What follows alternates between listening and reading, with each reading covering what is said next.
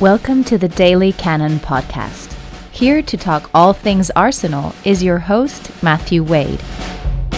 Hello again, listeners, and welcome to another Daily Cannon weekly podcast. Uh, we had a bit of a, a break last week, uh, partly because everything had a break last week due to obviously uh, regal events, etc., so on and so forth, that we won't be uh, talking about because it's not the podcast to do so. And we might touch on the uh, I suppose the the impact on fixtures that which will inevitably impact uh, on the season as it goes forward, as well as has done in, in recent weeks. But uh, we're here to talk about the football that's actually happened and the football that's going to be happening. Um, so first off, uh, to help me do all that is Paul Williams. How are you, Paul? Yeah, very well, mate. Very well. How are you? I'm all right. I'm all right. I mean, obviously, it makes sense that particularly we're doing this one, given it's it's post Brentford and and our uh, connections to that club. But just before we uh, go go on that one, uh, I mean, it's sort of a bit late to be talking about it in any depth. But just did you get any impressions at all, or what did you? What were your takeaways from the Europa League victory a week and a bit ago uh, in Zurich? Uh, I got stupidly uh, excited about Marquinhos. um, I thought he, I thought he was really exciting. He uh, scored scored a lovely goal with his wrong foot, having absolutely bust the gut to get there. Yeah, set up Eddie Nketiah with his left foot and put another delicious uh, Granit Xhaka-esque cross on on Martinelli's head. And Martinelli should have done a lot better with that one. Um, thought uh, Fabio Vieira had his moments. But it was the, someone made a really interesting point after the game where it was one of those games where we'd thrown a bit of the side together. And sometimes away in Europe, that can, I know we're at a different level yeah. now than the level that we were previously used to, but it was one of those games where it doesn't take a lot for it to go wrong. And um, I guess we saw that actually at the end of the first half, having absolutely dominated. Uh, uh, to go in at one all felt like a bit of a joke. Um, but it all, all's well that ended well, and um, I think it maybe speaks to um, what Arteta's been able to do on the training ground, but also the quality of players that we're now able to deploy even as we rotate. Yeah, and even as we, you know, there were people like Smith Rowe missing, Nelson missing, one or two others. So who would normally play in those kind of fixtures? You know, Elneny, obviously, he's we're not going to see him anytime soon, etc. So on and so forth. So um, you know, even Cedric was missing through injury, who might have otherwise got a game or might not have done.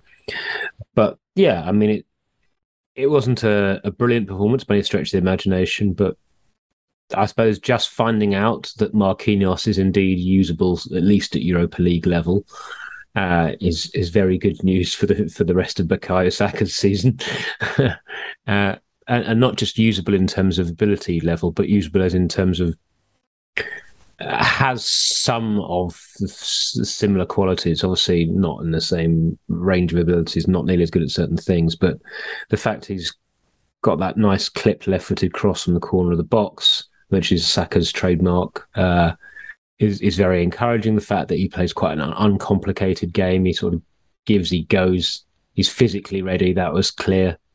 Um, so yeah, I mean that's just every anytime you find out you've got one more player that's usable you know, it's far too early to, to really get a, clear hand on what his level is and how much he can is able to contribute. But you know, if he can replace Pepe as our Europa League option, that's uh, you know good news all round, really.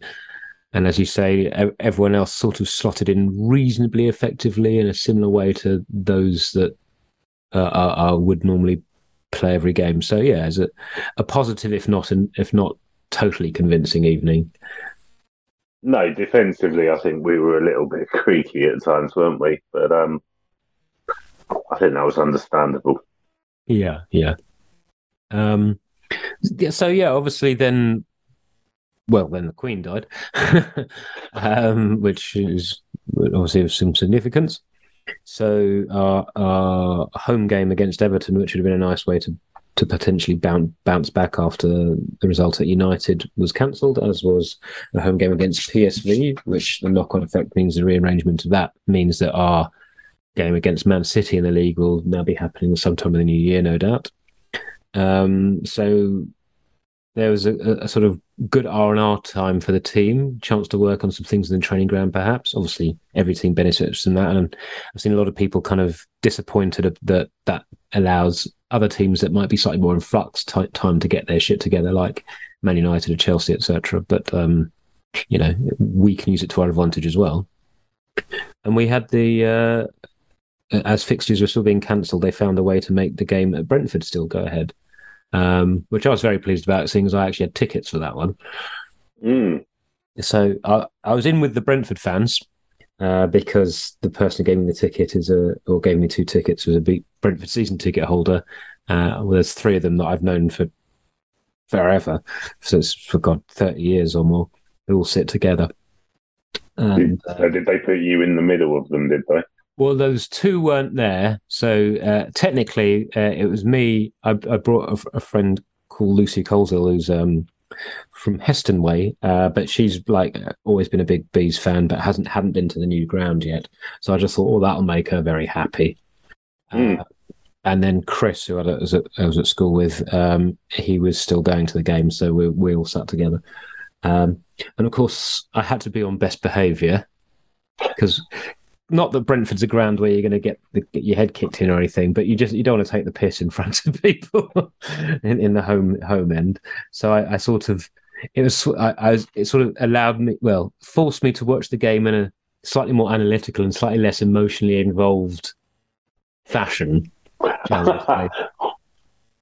I um I'm wondering how you coped with the third goal going in because I jumped out of my seat and I was just sitting on my sofa.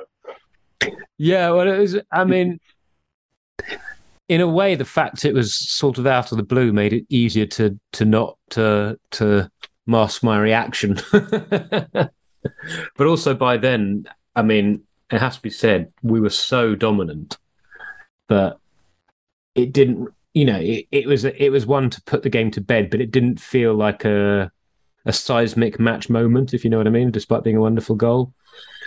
Yeah, yeah, yeah, of course. Because but it was just such a, I mean, what, what a goal! well, it, well, it was also from the angle we were sat at. We were sort of on the, almost on the halfway line, so you could tell it was a strike from distance, but you couldn't tell how good it was from that angle. You couldn't tell if you know, uh, okay. you know, could the keeper done better? You know, it, it wasn't entirely clear until eventually saw replays. Um, you, uh, did you see the analysis after the game? I think it was Jimmy Floyd Hasselbaink was saying that he did the keeper with his eyes. I can't remember who it was that said, like, how do you do the keeper with your eyes from 30 yards out? 30 yards out with, se- with, several defenders in front of him as well. Yeah. Uh, that's I mean, what be, appears to have happened.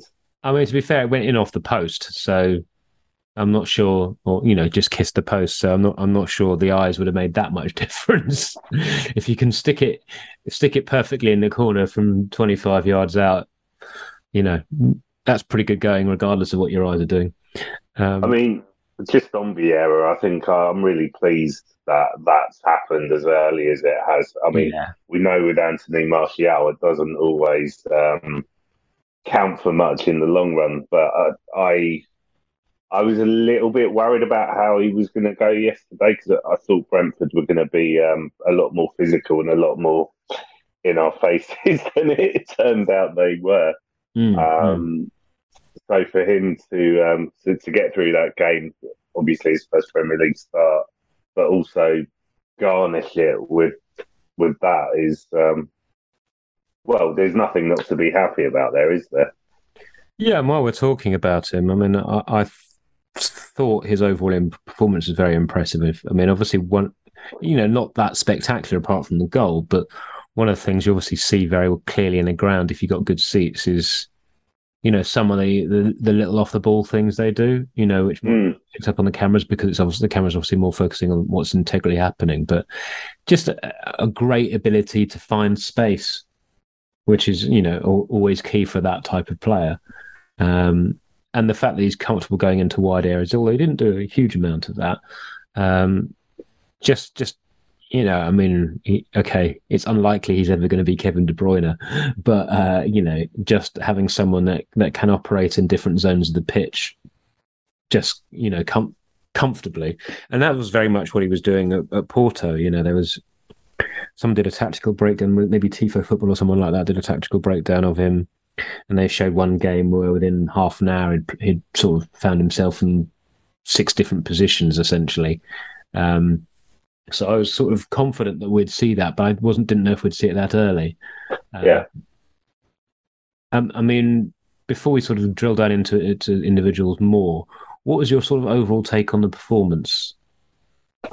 Um, I thought it was incredibly impressive. Look, I think I don't normally do this. It'll be funny if Gabs listens back. Uh, Gabs, the Brentford season ticket holder, because we're always telling him, "Don't worry about Arsenal. You're a Brentford fan. You get on with you, and we'll do us."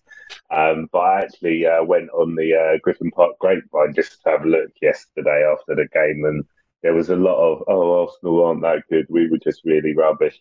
But I think that's doing us a disservice. I thought actually, man, uh, from Ramsdale through to Jesus, it was a properly controlled, controlling dominant performance. It's um, I remember when we spoke after the Bournemouth game, and I, I kind of said that my overriding feeling was that it felt too easy. Yeah. And there was a bit of that yesterday, which I, again I was really surprised by. I mean, before the game, Gabs was like, "Oh, the atmosphere won't be as good. It's twelve o'clock kickoff," and you're like, oh, yeah. "Oh, whatever, Gabs." But actually, it turns out he was right on that front. But um, I just well, Ivan Toney is someone who last season gave us an absolute nightmare at Griffin Park, and I thought uh, Saliba particularly just shut him out of the game pretty much completely. Well, also tactically, you know, we're, we're a different team now, so we're playing considerably higher up the pitch, which you know made Bryan Mbeumo dangerous on occasions, but made Toney much less effective because he was not only was he getting limited service, but he was getting limited service in areas where he had limited options, was quite mm. isolated, and was like forty yards from our goal. You know, uh, I mean, on the rare occasions the ball was played into him in areas where he was near the penalty area. You know, some of his hold-up play or you know winning aerial battles was still at a very high level, but yes, I mean, in Saliba, he's got someone who can match him physically uh, and and do so in a composed way as well, um, which you know if you don't have that advantage and the team that you're playing in isn't isn't playing fantastically in, in terms of the balance of the game, it is going to nullify him a bit. And um, I mean, I still thought he was he showed more moments of quality than most of the Brentford team, um, but was just in, in, positions where not a lot was going to come come on as a result of it.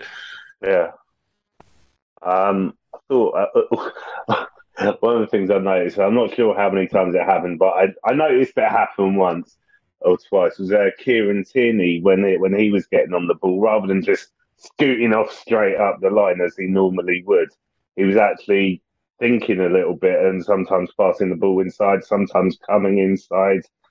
And I think, I hope, as well, I think we're both quite emotionally invested in KT, aren't we?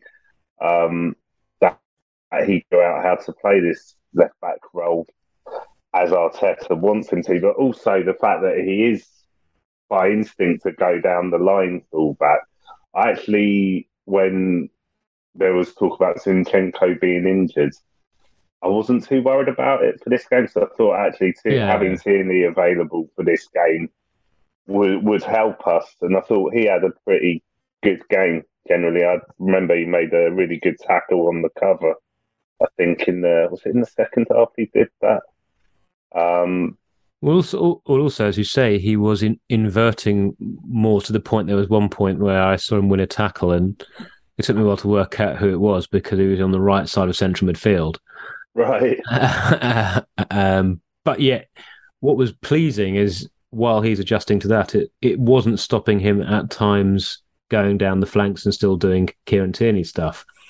And of course, you know, if he can do both, that's always that's always going to be better for the team. You know, Zinchenko is never going to is always going to be a, a better technical footballer uh, and more comfortable in mid, in central midfield, but he's not never going to be as good going down the line. But if you got them at least able to replicate a bit of what each other are doing, then that means you can have some tactical variation depending on who you choose, but without losing all your passage of play that you have with one. You know, if the other has to play, and that, and, that, and that's all credit to to to KT for you know starting to adjust to a different style of playing a position that he's played in a in a singular style for you know six seven years at, at the highest level. Yeah, yeah. So I, I, I was just really pleased. I mean, I said before the game I wanted us to batter Brentford, but I'd have happily taken one 0 and um, you know we've given them okay small sample size, but their heaviest Premier League defeat at home. I said to Gabs after the game, I'm happy with that. You know, it's um, and he, um, I guess we can we can get into this further down the road, but um, Gabriel Magalhaes tweet after the game, nice kick about with the lads. Yeah. Um, Gabs was like, "Oh, you lot, when are you going to shut up?" I said, "Never, never. The disrespect is real, Gabs. we'll, we'll, never let it go." Um, yeah. Well, just... well, just on that, I'm going to jump on that just because you mentioned it there. Actually, uh, it seems as though there's been, you know, usual Twitter Twitter police, you know, being outraged. Some bloke called Tom Rennie, which is at Thomas J. Oh, Twitter. Yeah, yeah, the yeah Talk Sport and and Sirius XMFC or whatever, who what the hell that is basically complaining that that tweet was a perfect example of punching down and it's fine for someone playing for a smaller club to say it, but not the other way around. Uh, I, I did have to sort of put in a reply going, it's not the clubs that sent those messages, it's individual players. And individual players that compete with each other. And it's not as if uh, Gabriel Magalhaes is, is a silver spoon merchant. You know, he's had to claw and tooth and nail his way up to to, to this level from very modest beginnings. So uh, I'm not sure his emotional response to what's happened is going to be the same as some comfortably middle class West Ham fan who sits on the radio once a week. yeah, I just again, it's um, yeah, I say this quite a lot on the podcast. I mean, football's supposed to be fun, and the banter's part of it as well. And there's nothing offensive there. So what? I don't know why it's it's okay for Ivan Toney to do it, but when an Arsenal player gets involved, the, the pearls come out. Um, and let's face it, you know, um, Gab's Gab's message this morning, the thing from Twitter about our Arsenal players, the most easily triggered in the Premier League. I can't remember the exact wording the fact of the matter is, every time we take a dressing room selfie, the uh, the internet explodes. Um, so I, I, feel, as usual, uh, we're far more sinned sinned against than sinners. Well, I would I, say that. Yeah, I mean, mm, it's just basically that we're a, a club that's big news. We're one of the top uh, media generators we're an easy target if someone wants to put some information out there because we haven't been as successful in recent years as as some other teams, and we're not as big, rich, successful, storied history as other teams, particularly Man United and Liverpool, who are always rather more media darlings. Although people like to laugh at Man United when they fall over, which is you know only natural. Um, and so, you know, I mean, I the reason why I re- like I replied to that tweet, tweet rather than commenting and retweeting is because the only reason he's writing it is to is to get attention. You know, yeah. I mean, or if he is that wound up that a centre back has replied in kind to a tweet from a year ago, then he probably needs to reassess his life. It's not. It's you know, it's particularly as someone who isn't doesn't have a vested interest in either team and is a professional sports writer or sports journalist. So you know, it's nothing out of nothing out of nothing. It's a bit of a piss take. It's letting them know, all right, you you know, you slightly took the mick out of us. We'll remember that, and there you go, back in your face. Yeah, that'll be, that'll be the end of it. We're not going. No one's going to be thinking about that next year, are they? Um, yeah, I mean, uh, any other sort of general impressions about the game? Um, no, I mean, you know, I, like I said earlier, it was just total dominance, wasn't it? We had 13 shots on goal, seven on target, 64% possession, and the field tilt was 68.8, which, um, you know, I, again, I think we've said this before. We've watched a lot of Arsenal team dominate um, a lot of football um, over the years, but I, we feel like, uh, well, even to go back two years, you know, uh, it's not that long ago that Mikel Arteta was coaching a football team that had a lot of the football and absolutely fuck all threat.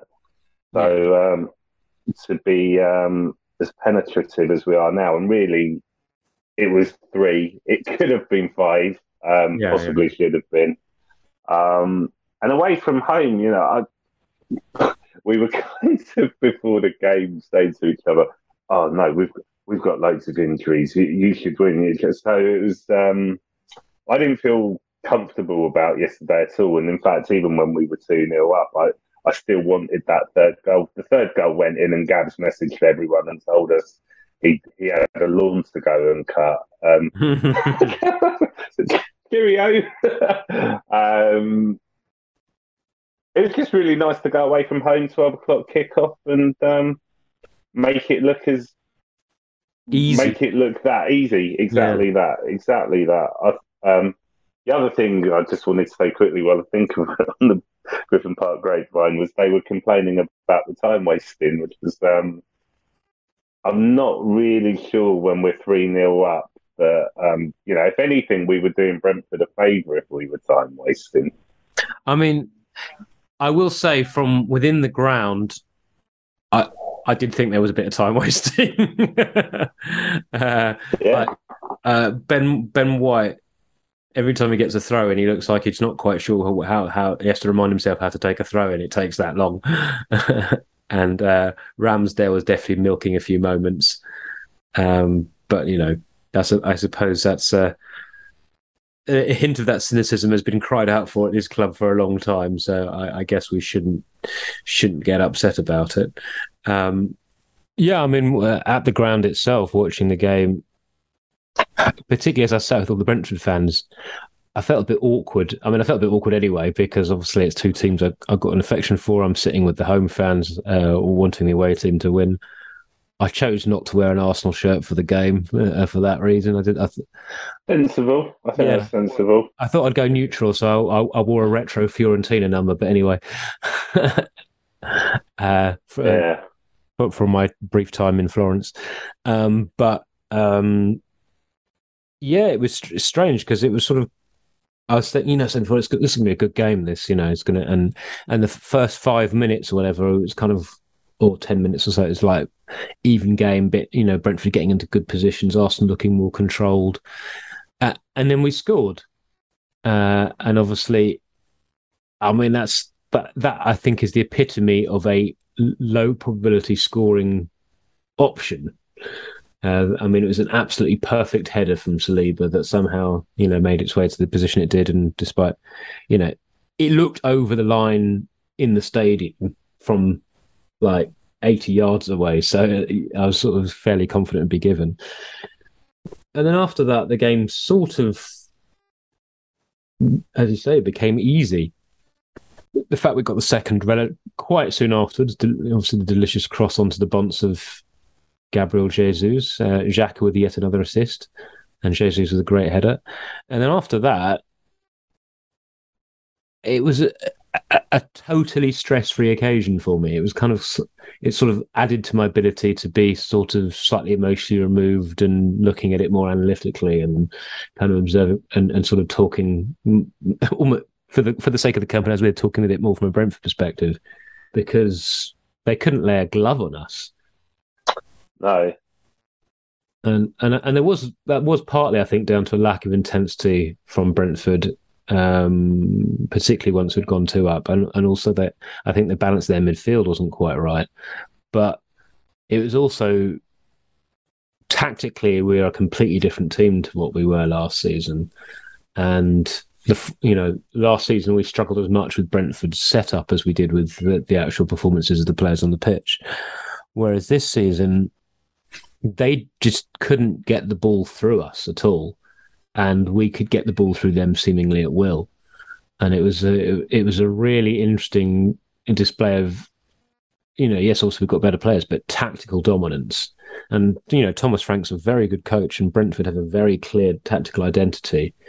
But certainly during this game, it looked like our, ours was even more um, finely tuned and detailed in terms of what it was doing. And it was, I thought it was notable afterwards that despite the fact that obviously the Brentford fans were very unhappy in the game and thought the performance was very flat and what have you, afterwards Thomas Frank was saying that actually their performance wasn't bad. It's just Arsenal were really, really, really good. Uh, but I think Arsenal were really good in a way that is quite hard to see unless you're used to seeing it. Mm. Um, it, it, it's sort of what we're doing at the moment takes a bit of a time to get your head around. It just, you know, and a bit a bit like um, when Mourinho was playing with teams that were could actually attack as well as defend. Um, you know, after a while, you had sort of looked at it and gone, "Oh, I can see what he's doing here. Oh, that's." I mean, it's not what I would want to do because I think it's ugly, but it's really effective, and I understand why now. And it's a little bit like Conte at Spurs. It's got that thing of, I can see why this works, even though it doesn't feel like it should. Um, and certainly what, what Arsenal did yesterday is they just sort of enveloped and smothered and and just gave the impression of having more players on the pitch, which is something we we've been on the receiving end against City and Liverpool in in, in not too distant past. But so it's really kind of uh, all right against a lesser opponent, but great to see us doing it against someone else. Yeah, and I think that's something um, it, it, was quite apparent on the telly. I think, and one one of the keys to that was initially when Thomas Part every time Thomas Partey got the ball, it, obviously he was being booed by the home fans. Yeah, yeah. But he got, he was on the ball so much in the first half that it kind of just petered out after a while. Because like, oh, I can't be bothered to do this anymore. Um, and I think the, the, the phrase about enveloping, I think, is, is exactly right. I mean, we, we were quite high up the pitch, and we just Brentford literally couldn't get anything going. Whereas when we had the ball, we tended to have it for quite a long over a long sequence of play. Um, and I, you know, I mean, even in the first minute, I mean that that passage of play that yeah. led to Martinelli falling over just just as he was about to score, he falls over. Um, lovely ball inside uh, from Xhaka. Um, and he, uh, I mean, I think even even the doubters, even the last remaining people that are like good enough for this football club, which is yes, fair. What I was saying for about three years. Um, he, even those people, he's starting to win them round. I think um, he commented after the game, didn't he, about the fans singing his name. Um, mm. He even got, even uh, got even got cheered when he got that slightly stupid booking. that's yeah. that's when you know the rehabilitation is complete. Yeah. Um, I mean, he was brilliant again uh, yesterday, Granit Xhaka. Like, just bossed it totally. But I think it's um, the point I was trying to get myself to, and then I forgot. And was after the Aston Villa game, I spoke about how when we lost the ball, we just won it back with we were quickly into them and winning the ball back with an in, real intensity. And I don't think we were as intense yesterday, but I don't no. think we needed to be. We did, but we were just getting the ball off them, and I think, um, you know, I think you're right to say it, was a very different team last. Four four survivors from the opening day of last yeah, season yeah, yeah. in the team yesterday. Um, I always felt, and Gabs would say it if he was here, that they Brentford kind of got lucky with the circumstances around that game. Um, but it felt a little bit like men against boys in some parts because it was last year, but yesterday it was the other way around. Yeah, and I think what it is is also Brentford are a very dangerous team if you let them do what they want to do. Uh, and obviously, normally they come out quickly. You know, again, in his interview and after the game, Thomas Frank, you know, the interview was you know, suitably banal, but basically talking about how, you know, normally it's Brentford that come out quickly and and and put pressure on people. And you know, so saying that Arsenal did that in this game, sort of implying that Brentford didn't or didn't attempt to. Uh, and Thomas Frank made the point, well, well, after last season, they'd be pretty stupid if they didn't start this game quickly. Talking about Arsenal, you know, and it's right, you know. I mean, also we've stuck with doing that a lot more under Arteta consistently, anyway, generally. But yeah, if you know a team, that's what they do: is they come out quickly, they try and put you under pressure. If you have the capacity to do it yourself as well, you make sure you do it because that you know it it stops you getting put on the back foot uh, which is obviously what happened a few times last season, in uh, particularly early on. But I think it, it's it's also just that the there's just a such clarity to what we're doing at the moment. I mean, it's you know it's not perfect. There is plenty of thing you know little details that can be improved on it, but it's, it's like yesterday was a game when no one had to play hero ball. You know, everyone, everyone, everyone just played collectively well. You know, probably the, the least impactful players were probably maybe Martinelli and Ben White, maybe who didn't, you know, didn't do anything wrong, but didn't do anything particularly interesting. Uh, but no one was a nine out of ten, you know, or a ten out of ten. Everyone, you know, there was there was a lot of eights and sevens, you know, kind of. I'm doing my job well here without having to do go and above and beyond, and that's a really good illustration of a of a well functioning team. And as I say, yeah. it, it, just it looked easy, and uh, and and getting those two girls early. Not only did they make it much more relaxing experience for the likes of you and I watching it, but also uh, Brentford's not the most raucous ground. Uh, uh sometimes, you know, it has been in some games, but it, it was quite quiet even at the start of the game yesterday, and then Arsenal scored twice. And apart from a, you know the usual rousing rendition of "Hey Jude" and a couple other bits, it was ba- all you could hear was the away fans for yeah. the entire ninety minutes, and and they were, you know, I mean, some of it was the usual puerile crap you get from football fans, but you know, it they were they were brilliant. Their support was absolutely fantastic, and I just want to make sure I I mentioned that because it was that sort of was sort of glancing enviously across because I couldn't join in, you know. Yeah. Um, I just wanted to mention again Gabriel Jesus. I mean, the header um, it was a great ball by Xhaka. Um, we've seen great balls like that, not always dispatched with such uh, uh, efficiency by Arsenal centre forwards, recent, not so recent. Um, but again, I I remember after the Arsenal Brentford game last season. Um, Jimmy and Gabs had been in the away end, and we met up in the fullback afterwards. And I think I probably talked about it at the time on the pod.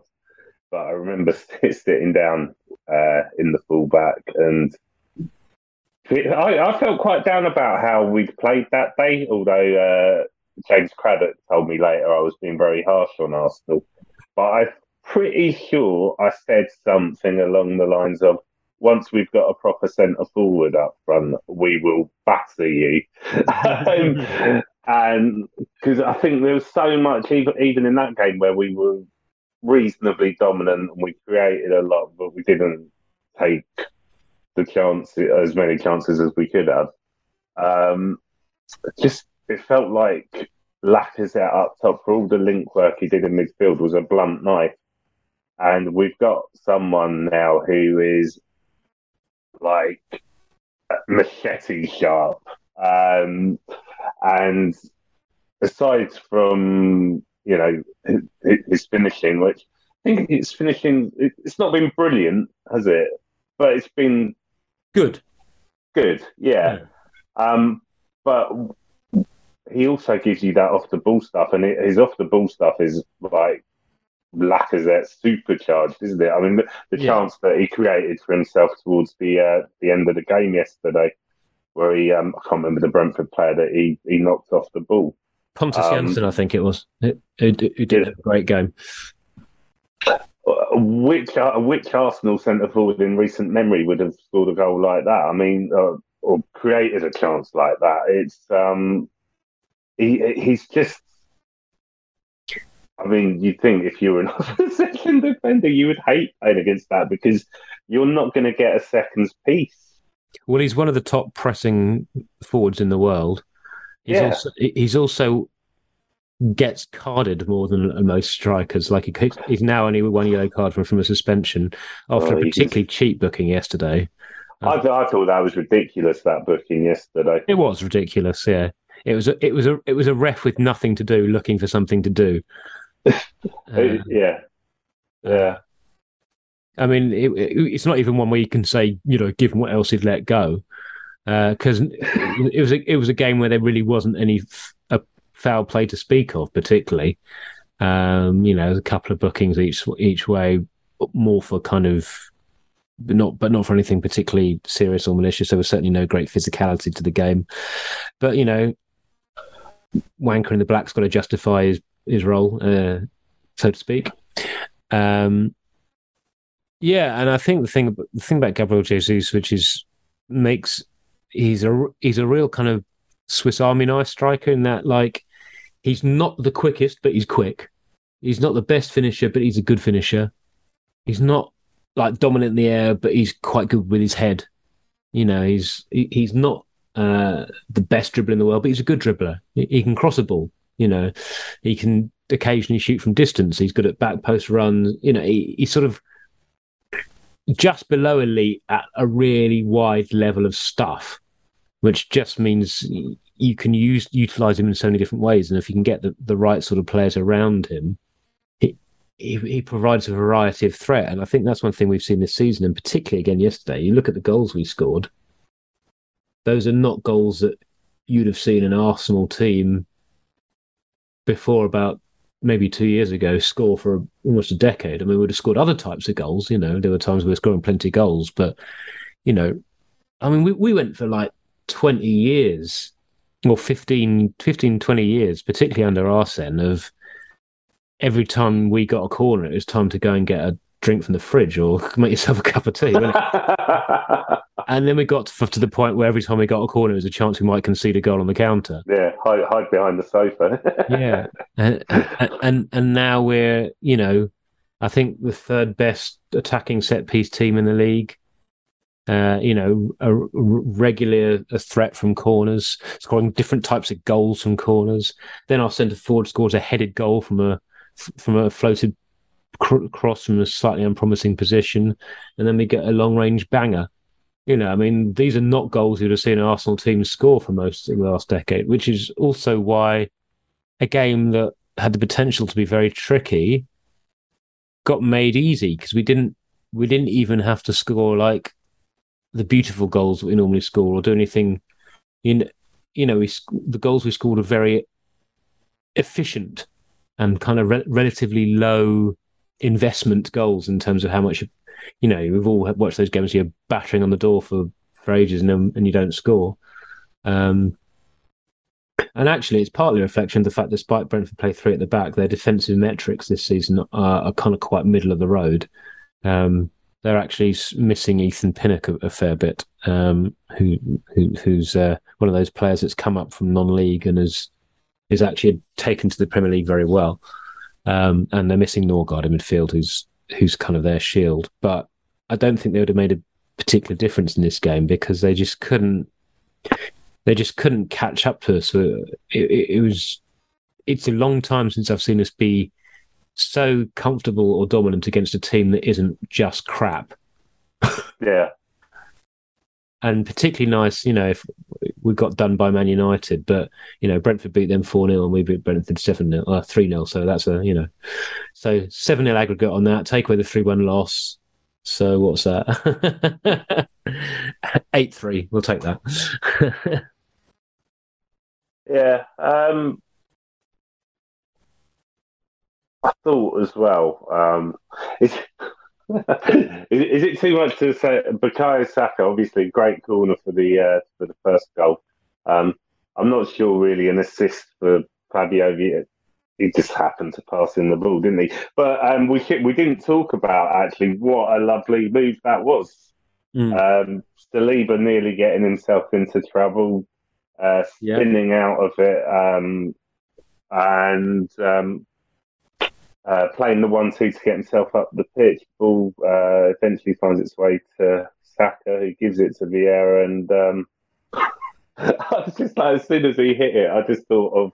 You've ever, uh, well, we've talked about it recently, the Vieira goal against Manchester United. Yeah, yeah, yeah. Martin Tyler just goes, Vieira! Yeah. and that's all I had in my head. Um, yeah, wonderful strike. Uh, but again, with Saliba, uh, he's, he uh, is he the only one of our centre backs that's capable of getting himself out of trouble like that. Um, Well, certainly the most capable because he just plays with such a, a high level of calm. it's um, it's really staggering that there's this 21 year old kid doing this in the Premier League. I just I find it absolutely mind blowing to be honest.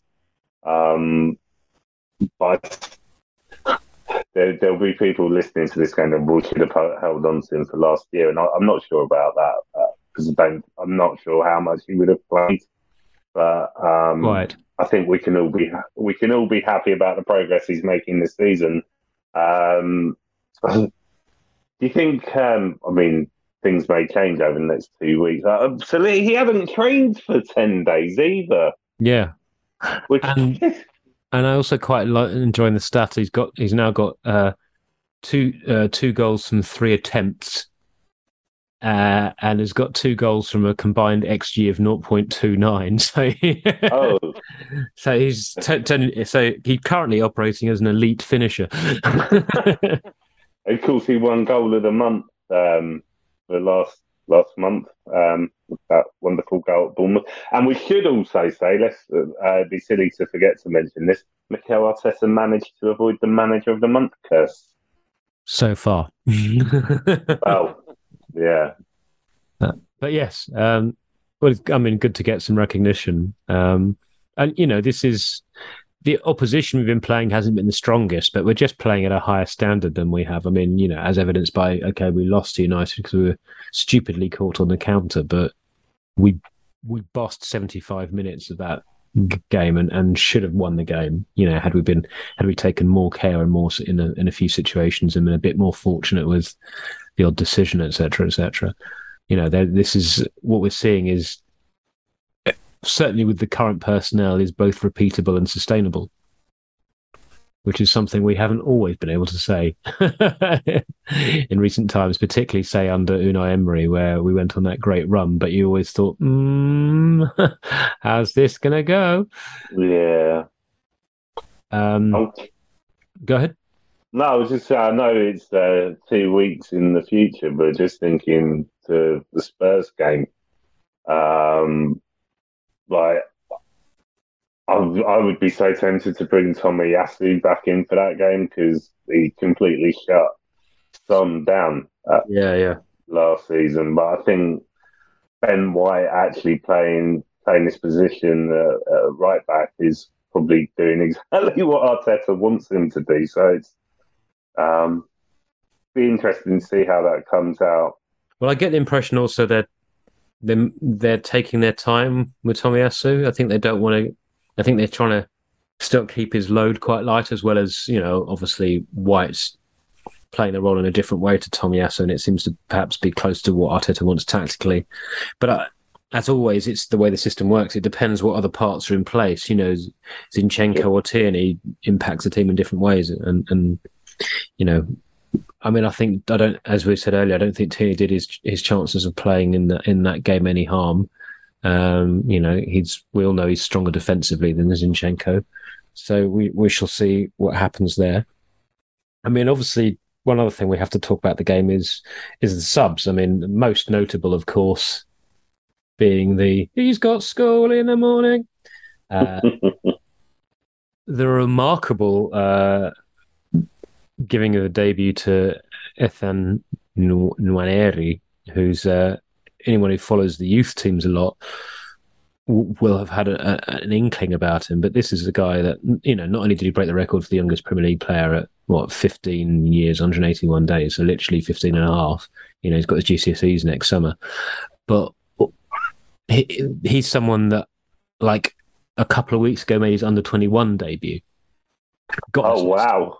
Yeah.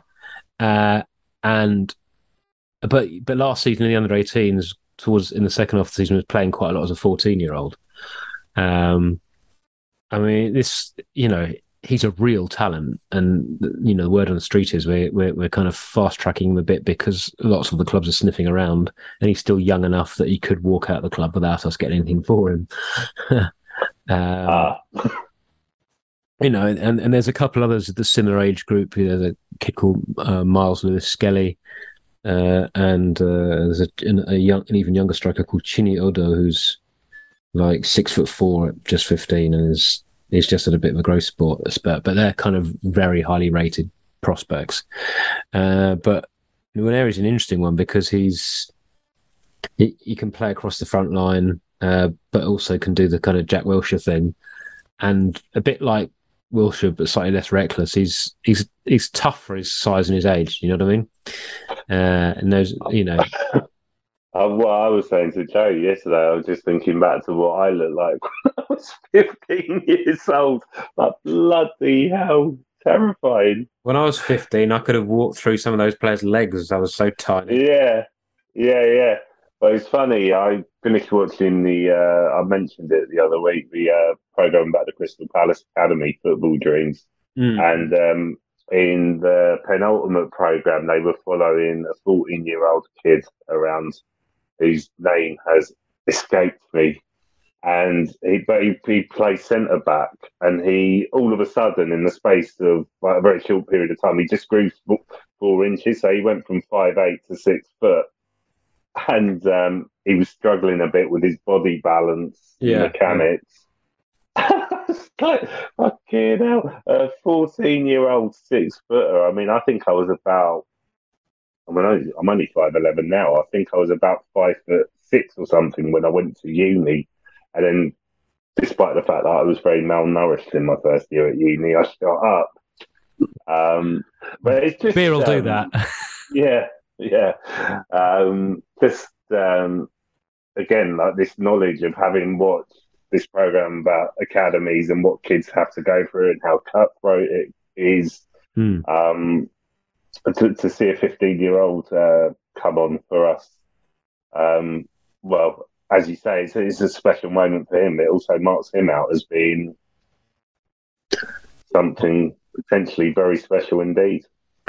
Yeah, I mean, there's a, a I read an article not long ago by uh, an, an ex youth coach who knows a bit of scouting for Arsenal, who was saying that you know there are some really good kids coming up uh, who and um, the fear is how do you hang on to them all? Because Arsenal have lost.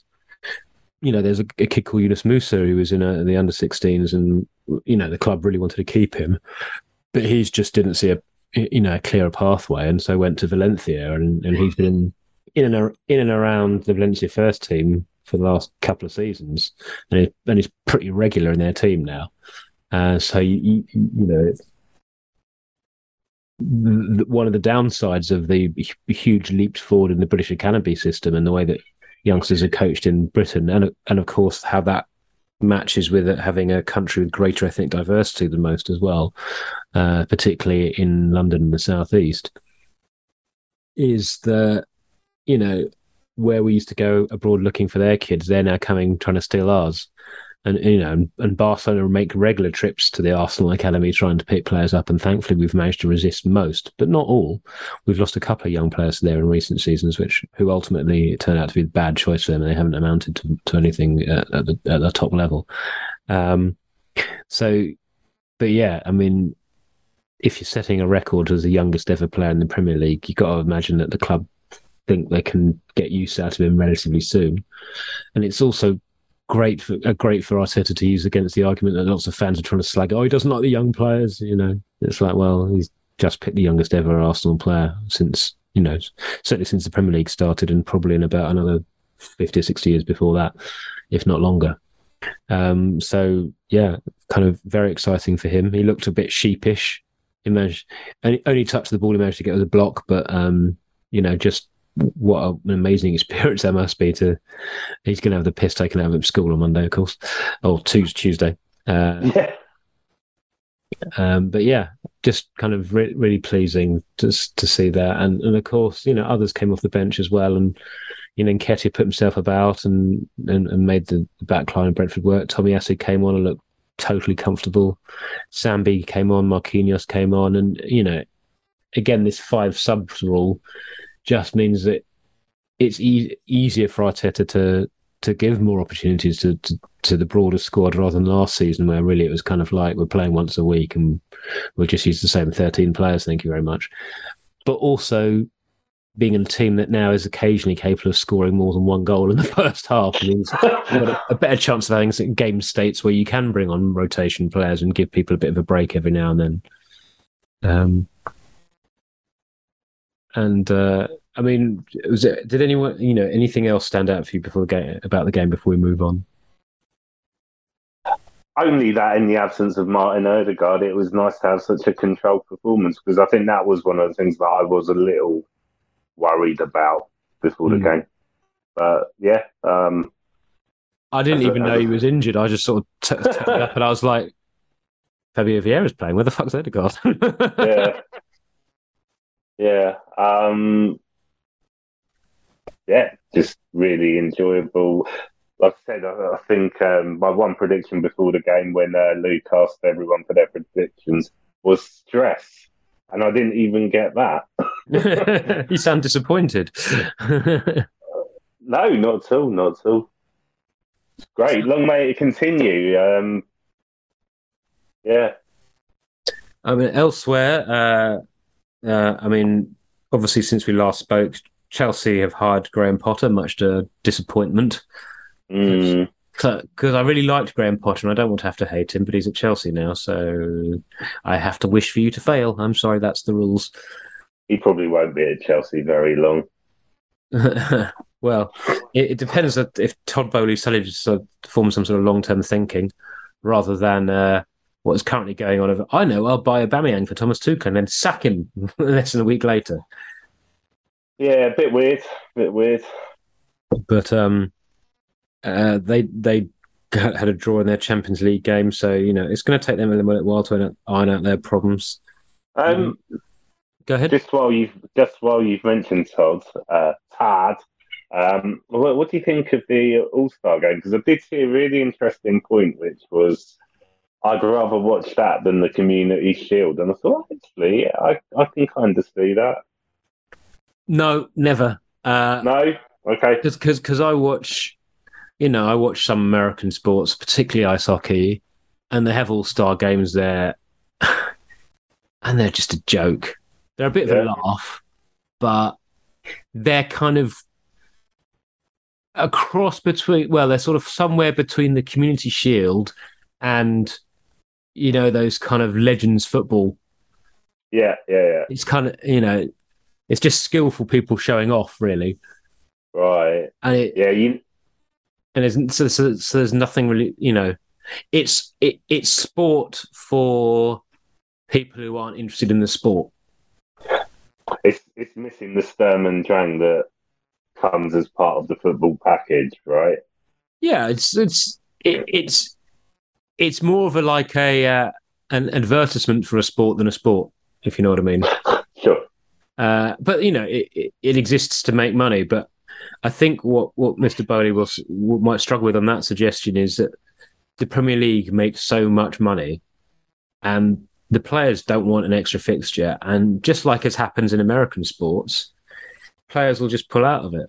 So you have an All Star game. It'd be like the All Star game featuring some of the people who wanted for the All Star team and some others we had to bring in because the people who wanted didn't fancy doing it because they're knackered after a long season. They've got a World Cup coming up, and you know, blah blah blah blah blah and also the whole idea of making it north v south. It's like, yeah, the north and south have a bit of rivalry, but the south and the south and the north and the north have greater rivalry. um, yeah. Uh, uh, yeah, and, not... and, where would and where would Leicester fit in? Yeah, exactly. What happens to the Midlands? or where's the dividing line? Yeah, I, just I just think the whole thing is, I it's a it's a good idea for someone who doesn't understand English football culture, or indeed European football culture, uh, because it's a moneymaker. and it's a and it's a way of kind of growing the game. But you don't need to grow the game of football in terms of global recognition because it is by far and away the most recognized sport in the world and is only growing rapidly at that anyway. So I just think it's a uh, it's an idea I can see the logic, but it's a logic based on ignorance. That's my view. Fair enough. but not like me to have an opinion. No. Um, so obviously, looking forward, we've got an international break, which uh, is struggling to find any reason to give any you know, two hoots about. But um, Ben White are missing from the England squad, but uh, obviously Bukayo Saka, who will be called up. Hopefully, he won't play too much, or if he does, he'll only play one game or something. Much as we want to see him in the England team, we'd also quite want to have a rest, uh, given uh, how much football he's played over the last couple of years. Uh, none of our Gabriels are in the Brazil squad. Uh, I'm not going to really forget that. Tim Stillman has spoken at length about that in about three different podcasts, being the resident women slash Brazilian football expert in the Arsenal community. But safe to say, Gabriel Jesus is going anyway to the World Cup, so they don't need to take him. Gabriel Magalhaes will probably go because they don't have a, they don't have that many left at centre halves, and, and Martinelli's uh, as Stillman, Stillman said, is, is, competing to get into the team in the most, in the strongest position in Brazilian football at the moment, which is the inside left. And so it's hard to know whether he's missed out or whether or whether they're just giving someone else a look who might be behind him in the pecking order. But um, we shall see on that. Uh, obviously, the World Cup is even bigger for Brazilian players than it is for anyone else. Um, and then the women's team opened the WSL season with a very comfortable 4 0 victory. Uh, Beth Mead picking up where she left off with a couple of goals. Um, um, Stina Blackstenius with, with one, and uh, who got the fourth? Uh, Kim Little, of course, got the opener. Um, comfortable game against an opponent. I think it was Brighton. They had a player sent off relatively early, so it was just like another walk in the park, stress free football, and a sellout and of course, um, you know, Arsenal, uh, Arsenal women are going to be playing game at, at, the Emirates soon, and that's selling tickets very, very well. Of course. Um, and so, you know, it's great that at least in the immediacy, there is some of the momentum built up over the summer. Uh, is continuing. Um, they, like the Arsenal men's team, find themselves with a, a, good squad, a good manager, clarity of how to play, but maybe one or two players short in terms of squad depth. Um, but they'll be take great heart from the fact that Chelsea lost their opening game in the WSL, given that they beat Arsenal to the title on by a point last season. Um, and then, of course, looking at the men's, looking forward, uh, we'll be returning in a couple of weeks to the North London Derby, which mm. which will be a bit squeaky bum, uh, given that Spurs seem to be playing well. No, I get it, are very efficiently getting results at the moment. But um, you know, uh, I had some Spurs fan on the internet today was complaining about you know Spurs getting criticised for for not having the best underlying metrics, and maybe now they've stuffed Leicester. You know, maybe Arsenal fans should shut up, and you know, why is no one criticising Arsenal?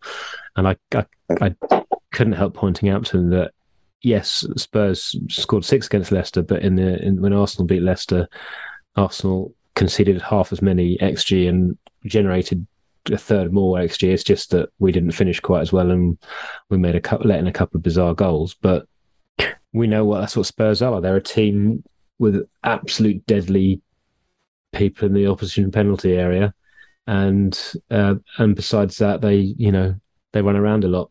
Um, and so it will be a very dangerous fixture, particularly as they want to play us on the counter we want to possess the ball. How's that going to work? Yeah, I mean, I'm sure we'll talk more, but um, obviously the home record against Tottenham is, I think, there are, I don't think there are many teams that have got a better home record than our home record is against Spurs, and we're a much better football team than we were last season. I suppose we can also say they might also be better. Yeah, I mean, under Nuno, they were a shambles. Yeah. Um, but it's nice that it'll be a top of the table clash as opposed to competing for ninth or whatever it was when we played them at home last season. Yes, exactly.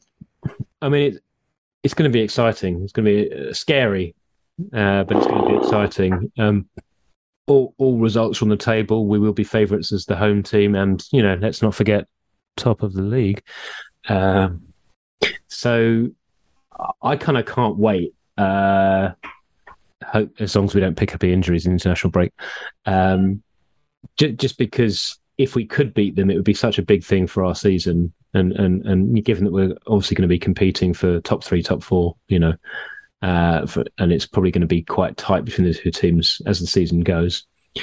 So yeah, but anyway, we've got a week before, uh, two weeks before that happens, and uh, I'm not even going to bother talking about the international fixtures. It's not worth it. happy, happy Nazi. Good stuff. All right. Well, just just before we finish up, is there anything else that jumps into your brain, or should we knock it on the head there? No, I think I think we'll uh, let the listeners get on with their day. Wow. Yes. Uh, well, if listeners you have got this far, well done. Uh, you must have great staying power. But uh, thank you for sticking with us and thank you for listening. I hope we've got something out of it, even if it's just Paul's stats and and, and my whittering on about stuff. Um, but yeah, uh, have a wonderful week. Try and enjoy a week without Arsenal. I know it's not the same, but you know there are other things in life. And uh, yeah, look after yourselves. And thank you, as always, Paul, for speaking to me. No problem. My pleasure. Thank you for having me. All right. Take care, everyone. Cheerio. Cheerio.